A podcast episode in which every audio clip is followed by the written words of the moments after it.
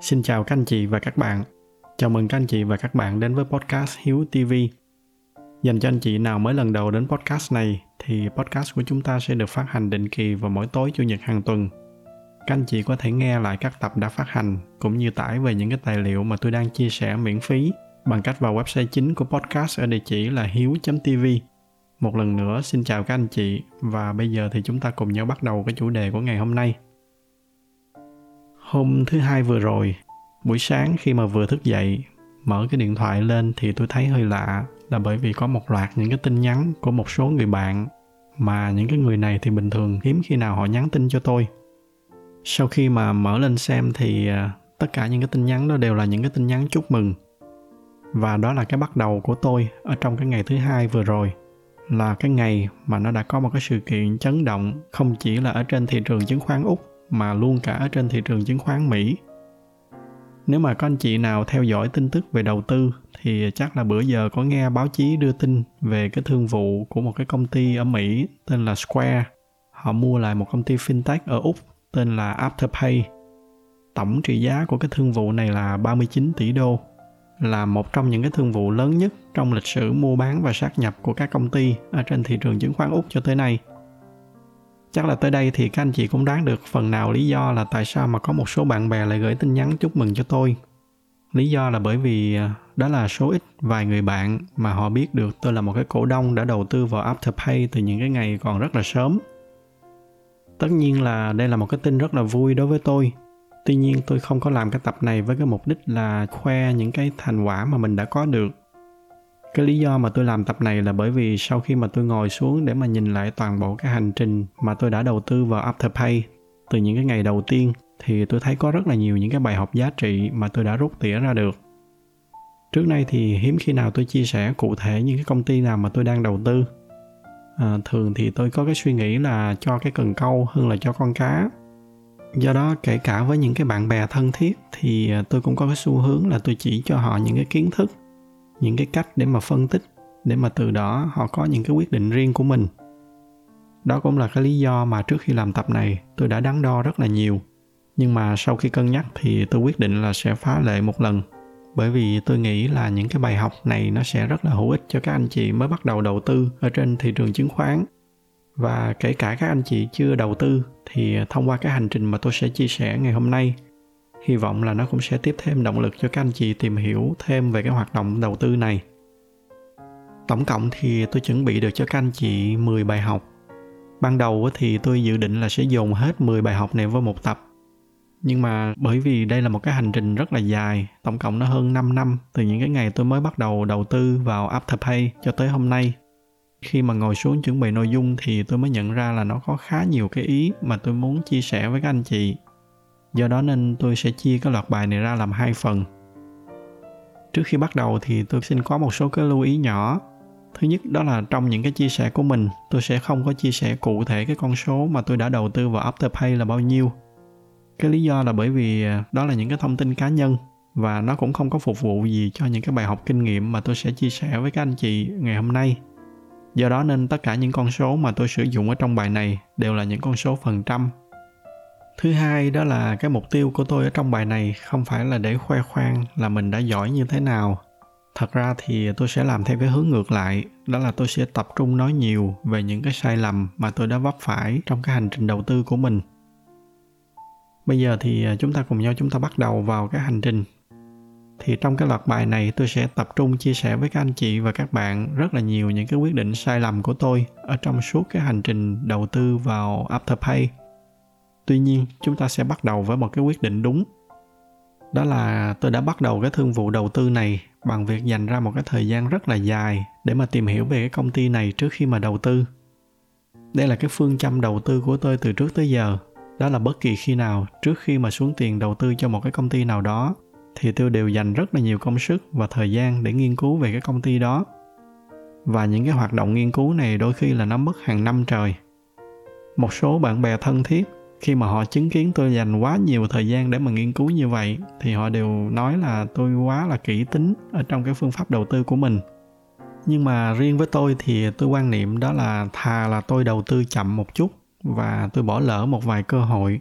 Còn hơn là tôi hấp tấp đầu tư khi mà chưa hiểu rõ về cái công ty mà mình đang định đầu tư. Thì khi đó nó không có khác gì tôi đang đánh bạc hết ở trong cái trường hợp của Afterpay thì do cái mô hình kinh doanh của họ là một cái mô hình rất là mới ở cái thời điểm đó, cho nên tôi lại càng thận trọng hơn. Tổng cộng tôi đã dành ra gần 2 năm để nghiên cứu và theo dõi các cái hoạt động của công ty. Ngoài ra thì tôi có một cái may mắn nữa, đó là cái chuyên môn công việc của tôi là chính là ở trong cái lĩnh vực fintech, đúng cái lĩnh vực kinh doanh của Afterpay. Do đó nên tôi có nhiều lợi thế hơn ở trong cái việc tiếp cận thông tin và những cái số liệu chuyên sâu cũng nhờ đó nên tôi hiểu khá là rõ về những cái mô hình kinh doanh của họ, cái độ tiềm năng của cái thị trường mà họ đang hướng tới. Đồng thời do là công ty lúc đó tôi làm việc cũng ở trong lĩnh vực fintech, cùng một sector với lại Afterpay, lại cùng ở trong một cái thành phố. Nên tôi cũng có dịp gặp gỡ và quen biết với nhiều cái thành viên cấp cao ở trong cái nhóm quản lý của Afterpay thậm chí tôi còn đã có dịp nói chuyện với cái bộ phận làm sản phẩm của họ và hiểu khá rõ về cái cách mà họ đang xây dựng sản phẩm như thế nào. Thì từ đó nên tôi mới có một cái niềm tin là đây là một cái đội ngũ rất là giỏi. Và nhờ những cái hiểu biết như vậy nên đây là cái nền tảng đóng cái vai trò quan trọng nhất ở trong cái thành công của tôi trong cái hành trình đầu tư này. Và đó là cái kinh nghiệm đầu tiên mà tôi muốn chia sẻ với các anh chị và các bạn. Đó là chúng ta phải hiểu thật rõ rõ từ trong ra ngoài, từ ngoài vô trong, những cái gì mà mình sẽ đầu tư. Đây cũng là cái lý do mà vì sao ở trong cái portfolio của mình hầu hết những cái công ty mà tôi đầu tư ở trong cái hạng mục rủi ro cao. Chút nữa thì tôi sẽ giải thích chi tiết hơn về các cái hạng mục đầu tư. Cơ bản là tôi chia cái quỹ đầu tư của mình ra nhiều phần. Có phần thì ít rủi ro, có phần thì nhiều rủi ro. Và với những cái phần nhiều rủi ro thì tất cả đều là những cái công ty ở trong lĩnh vực công nghệ mặc dù là ở úc rất là nổi tiếng về những cái lĩnh vực như là khai khoáng hay là dược phẩm, nhưng mà trong cái portfolio của tôi thì không có bất kỳ công ty nào ở trong các cái mảng này. Cái lý do đơn giản là bởi vì đó không phải là cái lĩnh vực chuyên môn của tôi. Do đó chúng ta hãy tìm hiểu cho thật là kỹ. Thậm chí nếu mà các anh chị chỉ nhớ một bài học sau khi mà xem xong cái tập này, thì các anh chị chỉ cần nhớ cái bài học đầu tiên này thôi, nó cũng đã là đủ rồi khi đó thì cái xác suất thành công của các anh chị sẽ cao hơn người khác rất là nhiều.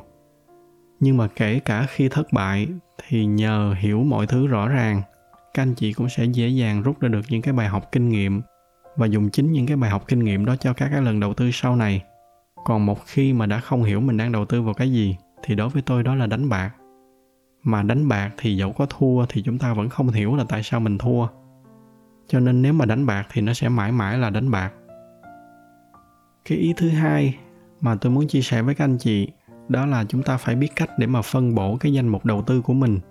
Chúng ta phải cân bằng được giữa hai yếu tố rủi ro và lợi nhuận. Ở trong tiếng anh nó gọi là risk and return. Đối với các cái hoạt động đầu tư thì hầu hết đều theo một cái quy luật. Đó là lợi nhuận càng lớn thì cái rủi ro nó sẽ càng cao.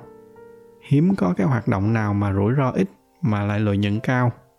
Có chứ không phải không, nhưng mà rất là hiếm và có rất là nhiều người, họ chỉ tập trung đầu tư vào một loại hoạt động duy nhất. Thí dụ như là cái loại high risk, high return, nghĩa là được ăn cả, ngã về không. Bên cạnh đó thì cũng có rất là nhiều người là chọn những cái con đường đầu tư quá là an toàn, thành ra cái return nó cũng rất là thấp. Do đó nên họ đầu tư mãi mà vẫn không thấy cái tài sản của mình tăng lên. Và cái cách mà tôi chọn, đó là tôi phân bổ cái vốn đầu tư của mình ra thành nhiều khoản với từng cái khoản như vậy thì tôi sẽ có các cách quản lý và cái cách đầu tư hoàn toàn khác nhau. Ví dụ như là cái quỹ lương hưu của tôi thì tôi sẽ đầu tư theo một cái hướng thật là an toàn, theo cái kiểu là rủi ro thấp và return cũng thấp. Ngoài ra thì tôi cũng có một cái quỹ khác chuyên để đầu tư cho những cái hoạt động rủi ro cao hơn một chút, và từ đó thì cái lợi nhuận nó cũng cao hơn.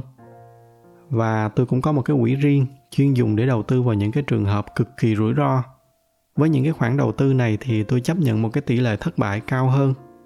Đây là những cái khoản tiền mà tôi chấp nhận có thể mất hoàn toàn để đổi lại là không có bỏ lỡ cái cơ hội. Và cái trường hợp của Afterpay chính là một cái trường hợp high risk, high return như vậy. Tuy là đã tìm hiểu rất là kỹ và có một số cái niềm tin nhất định vào cái mô hình kinh doanh và cái đội ngũ của Afterpay. Tuy nhiên bởi vì đây là một cái mô hình quá mới cho nên nó có rất là nhiều rủi ro. Nhưng nếu mà những cái phân tích của tôi là đúng, thì chỉ cần một cái xác suất nhỏ mà nó thành hiện thực, thì nó sẽ mang lại một cái khoản return rất là cao cho tôi. Cái việc mà phân bổ tỷ lệ cho từng cái quỹ đầu tư dạng này, nó sẽ tùy thuộc vào cái phong cách đầu tư của từng người. Những người mà thích an toàn thì cái phần low risk, low return nó sẽ nhiều hơn. Còn với những cái người thích rủi ro thì cái phần high risk, high return nó sẽ nhiều hơn.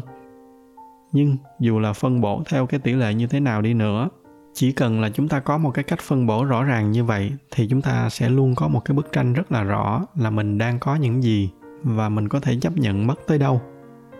Nếu mà chúng ta không làm cái việc này thì nó sẽ rất là dễ xảy ra cái trường hợp là chúng ta say máu, rồi chúng ta đầu tư quá trớn để nó thâm vô những cái khoản đầu tư mà lẽ ra chúng ta không có nên đem đi mạo hiểm.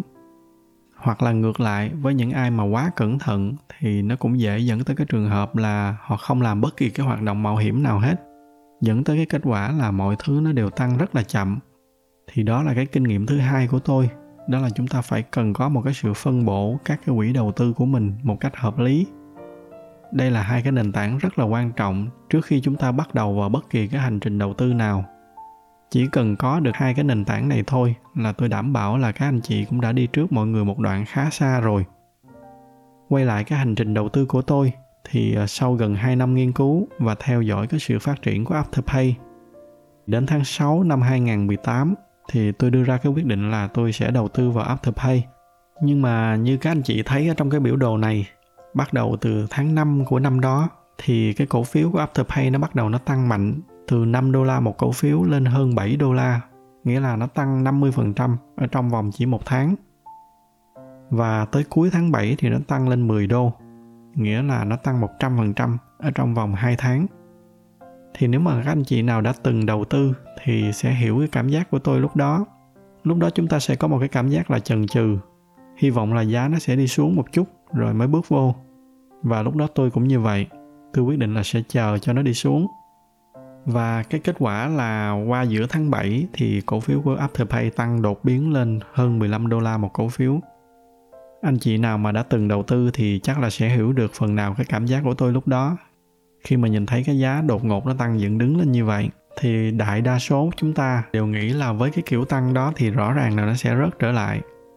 Cho nên tôi lại tiếp tục tôi chờ.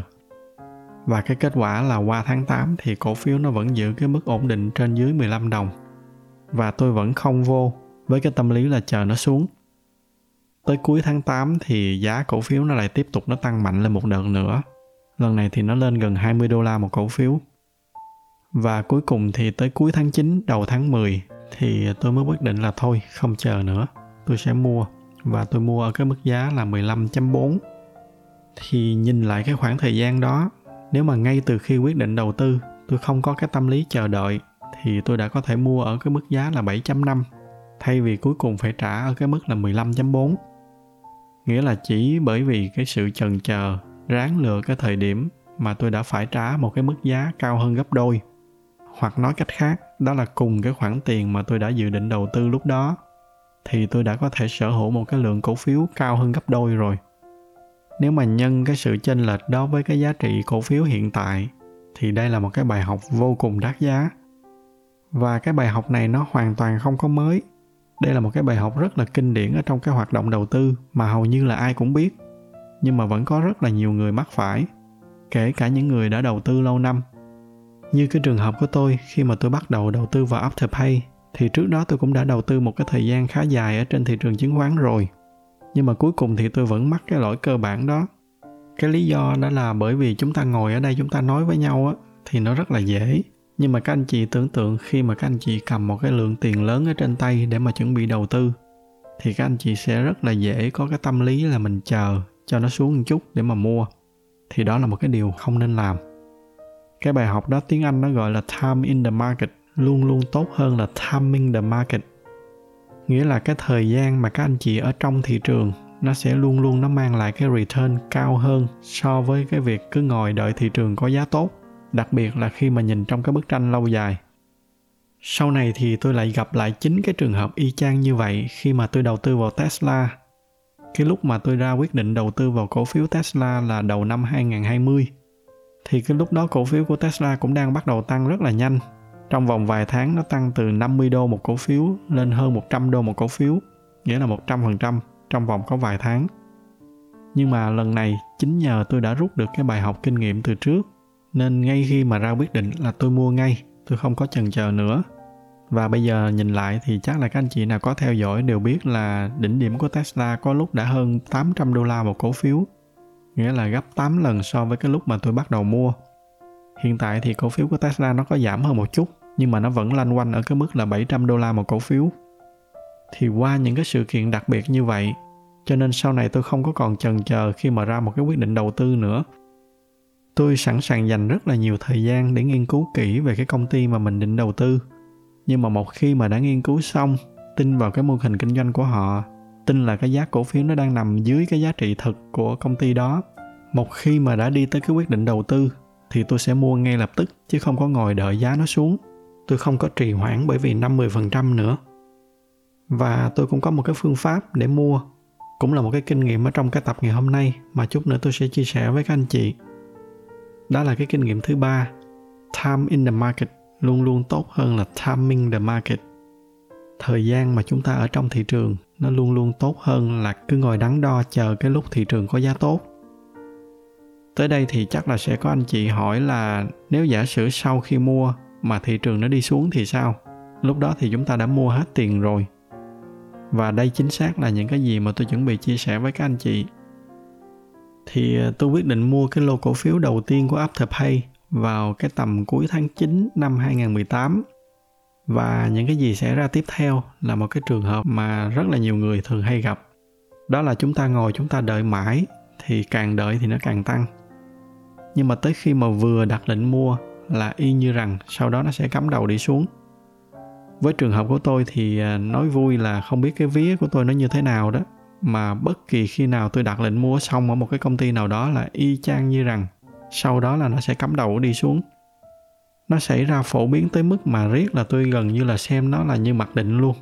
Nhưng mà tất nhiên đó là chỉ là trong ngắn hạn, còn ở trong dài hạn thì đa số nó đều đi lên trở lại. Cũng may là như vậy chứ không thì chắc là tôi đã phá sản từ lâu lắm rồi. Nhưng mà cũng nhờ đó thì tôi đã xây dựng cho mình được một cái mindset là mỗi khi mà thị trường đi xuống thay vì ngồi tiếc thì thậm chí là tôi còn mừng nữa. Tại vì tôi xem nó như là một cái cơ hội để mà tôi tiếp tục mua thêm vô với cái giá rẻ hơn cái giá mà tôi đã từng mua. Anh chị nào đã từng đầu tư thì đều biết là khi mà nhìn thấy những cái khoản đầu tư của mình nó cắm đầu nó đi xuống, đó là một cái cảm giác nó không hề dễ chịu một chút nào hết. Và có rất là nhiều người, đặc biệt là những cái người mới tham gia đầu tư, thì trong những cái trường hợp như vậy họ rất là dễ, họ bị hoảng loạn và từ đó họ ra những cái quyết định cảm tính. Ông Warren Buffett, ông có một cái câu rất là nổi tiếng, đó là khi mà thị trường đang tham lam thì chúng ta hãy biết sợ, còn khi mà mọi người đang sợ thì chúng ta hãy tham lam. Các anh chị để ý, các anh chị sẽ thấy bất kỳ cái cơn sốt nào, nó cũng sẽ luôn có những cái người chạy theo số đông. Khi mà cả cái thị trường rào rào giành giật nhau đi đầu tư, thì mình cũng bán nhà, bán đất để đi theo rồi tới chừng khi mà cả cái thị trường nháo nhào chạy thì mình cũng bỏ của chạy lấy người. Trong khi với những cái người đầu tư lâu năm thì họ làm ngược lại. Khi mà bà con bắt đầu trở nên quá điên cuồng thì lúc đó là cái lúc mà họ âm thầm họ bán ra. Rồi tới cái lúc mà bà con bán đổ, bán tháo, bỏ chạy thì họ âm thầm họ mua vô. Đó chính là cái ý của ông Warren Buffett khi mà ông nói cái câu đó. Và may mắn là tôi cũng đã đầu tư đủ lâu để xây dựng cho mình được một cái thói quen như vậy. Nhìn vô cái biểu đồ này thì các anh chị sẽ thấy là bắt đầu từ tháng 10 cho tới tháng 12 của năm đó thì cổ phiếu của Afterpay giảm từ 17.5 xuống còn 11. Nghĩa là nó giảm hơn 30% chỉ trong vòng 2 tháng. Nếu mà lui lại thêm một chút nữa từ cuối tháng 8 thì giá trị nó giảm hơn 50%. Và đây chính là cái lúc mà tất cả mọi người đều bắt đầu hoảng loạn. Trong những cái khoảng thời gian này, nếu mà đọc các cái bình luận ở trên các cái group đầu tư thì các anh chị sẽ thấy là mọi người nói về Afterpay một cách là hết sức tiêu cực. Đây chính là lúc mà những cái hiểu biết của chúng ta về cái công ty mà mình đang đầu tư nó sẽ mang lại lợi thế. Đó là cái lý do mà vì sao mà tôi nói là cái nền tảng số 1 là cái nền tảng đầu tư rất là quan trọng. Là chúng ta phải thật hiểu về cái công ty mà mình đang đầu tư. Bởi vì khi đó thì chúng ta sẽ nhìn vào phát, nhìn vào những cái chứng cứ và những cái số liệu chứ chúng ta không có nhìn vào những cái bình luận cảm tính của số đông và làm được cái việc đó nó sẽ giúp ích rất là nhiều cho chúng ta trong những cái trường hợp như vậy. Và cá nhân tôi thì nhờ có những cái chuẩn bị như vậy, nên lần này thì tôi đã áp dụng triệt để cái bài học của ông Warren Buffett là khi mà mọi người run sợ thì tôi tham lam. Giá nó càng xuống thì tôi gom vô càng nhiều hơn, và đó chính là cái giai đoạn mà tôi mua nhiều nhất. Đó là bài học số 4 khi mà thị trường run sợ thì chúng ta hãy tham lam khi mà thị trường đang đi xuống thì à, hãy xem đó là cái cơ hội để chúng ta mua thêm vô. Và có một cái bài học kinh nghiệm nữa ở trong cái giai đoạn này. Đó là xưa nay thì à, tôi luôn theo một cái nguyên tắc, đó là khi mua thì tôi mua chậm. Nghĩa là tôi sẽ mua thành từng đợt. Ngược lại, khi tôi bán thì tôi bán thật là nhanh. Một khi mà đã đi tới cái quyết định bán thì tôi sẽ bán ngay lập tức một lần. Đây là một cái kinh nghiệm rất là đơn giản nhưng mà tôi để ý là có rất là nhiều người họ hay làm ngược lại. Đó là mua thì họ mua cái ào vô, vì tưởng nó là đáy rồi. Nhưng mà 10 trường hợp thì hết 9 trường hợp là không có bắt được đúng cái đáy. Thật ra rất là khó để mà xác định được cái việc đó. Cho nên tới khi mà nó tiếp tục nó xuống, thì lúc đó đã hết vốn rồi và cứ ngồi ngậm ngùi nhìn nó tiếp tục nó đi xuống. Do đó nên thay vì cứ ngồi canh tới canh lui, thì các anh chị cứ chia nhỏ nó ra thành nhiều đợt và cứ mua vô dần dần. Nó càng xuống thì càng mua và đó là cái kinh nghiệm số 5 mua thì chúng ta mua chậm nhưng mà bán thì bán nhanh và kết thúc năm 2018 thì tôi chính thức trở thành một cái cổ đông của Afterpay. Tổng cộng qua các các đợt mua vô của tôi lúc đó, lúc thì tôi mua giá 17, lúc thì tôi mua ở giá là 11 hoặc là 12 thì tính trung bình ra cái giá đầu tư của tôi đợt đó vào khoảng 13 đô la một cổ phiếu. Lúc đó thì Afterpay trở thành một trong ba cái công ty có cái tỷ trọng lớn nhất ở trong portfolio của tôi. Và như nãy giờ tôi có nói thì cái phương châm đầu tư của tôi từ xưa đến nay luôn luôn là long term, là dài hạn. Một khi mà đã đầu tư vào một cái công ty nào đó thì cái thời gian mà tôi đầu tư nó sẽ tính bằng năm hoặc là nhiều năm chứ không phải là tháng hay là tuần cũng với cái tinh thần đó thì suốt một năm sau đó tôi không có đụng gì tới Afterpay nữa. Tôi không có bán ra nhưng mà tôi cũng không có đầu tư thêm. Lý do là nguyên một năm sau đó thì tôi dành cái ngân quỹ của mình để đầu tư vào một cái công ty khác. Cũng là một cái câu chuyện rất là thú vị. Và đây là cái kết quả tăng trưởng của Afterpay ở trong cái khoảng thời gian một năm đó. Từ tháng 10 năm 2018 tới tháng 10 năm 2019 trong vòng một năm thì giá trị cổ phiếu mà tôi đã mua từ cái giá trung bình là 13 đô la nó đã tăng lên là 36 đô la, nghĩa là nó tăng hơn 180% trong một năm. Đây là một cái tỷ lệ return rất là tốt. Dành cho các anh chị nào mà chưa quen đầu tư thì trung bình return của các cái quỹ ETF nó chỉ khoảng trên dưới 10% một năm. Còn bỏ ngân hàng thì nó còn thấp hơn, chỉ khoảng 2 đến 3% một năm. Đó là cái tỷ lệ ở bên nước ngoài, còn có thể là ở Việt Nam nó sẽ hơi khác một chút cho tới lúc này thì các anh chị thấy cái hành trình đầu tư của tôi vào Afterpay nó có vẻ như là nó khá suôn sẻ. Tuy nhiên, tất cả nó chỉ mới ở cái giai đoạn bắt đầu. Còn rất là nhiều sóng gió ở phía trước. Sau cái giai đoạn này là cái giai đoạn mà tôi bắt đầu tôi phạm phải hàng loạt những cái sai lầm. Mà rất nhiều sai lầm ở trong số đó tôi phải trả những cái giá rất là nặng. Tôi sẽ chia sẻ hết những cái sai lầm đó với các anh chị ở trong cái phần 2 của cái hành trình này.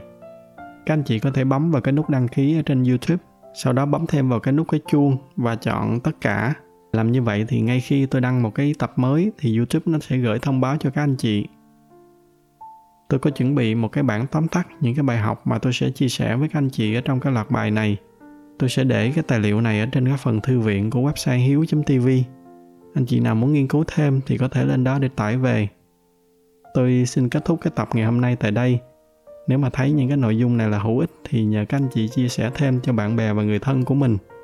Ngoài ra thì như thường lệ, vì cái giải thuật của YouTube họ ưu tiên cho những cái video có nhiều like. Nên nếu mà thích cái video này thì nhờ các anh chị bấm thêm vào cái nút like để giúp cái podcast của chúng ta có nhiều người biết hơn nữa. Xin cảm ơn sự theo dõi của các anh chị. Chúc các anh chị có một buổi tối cuối tuần vui vẻ bên người thân và gia đình.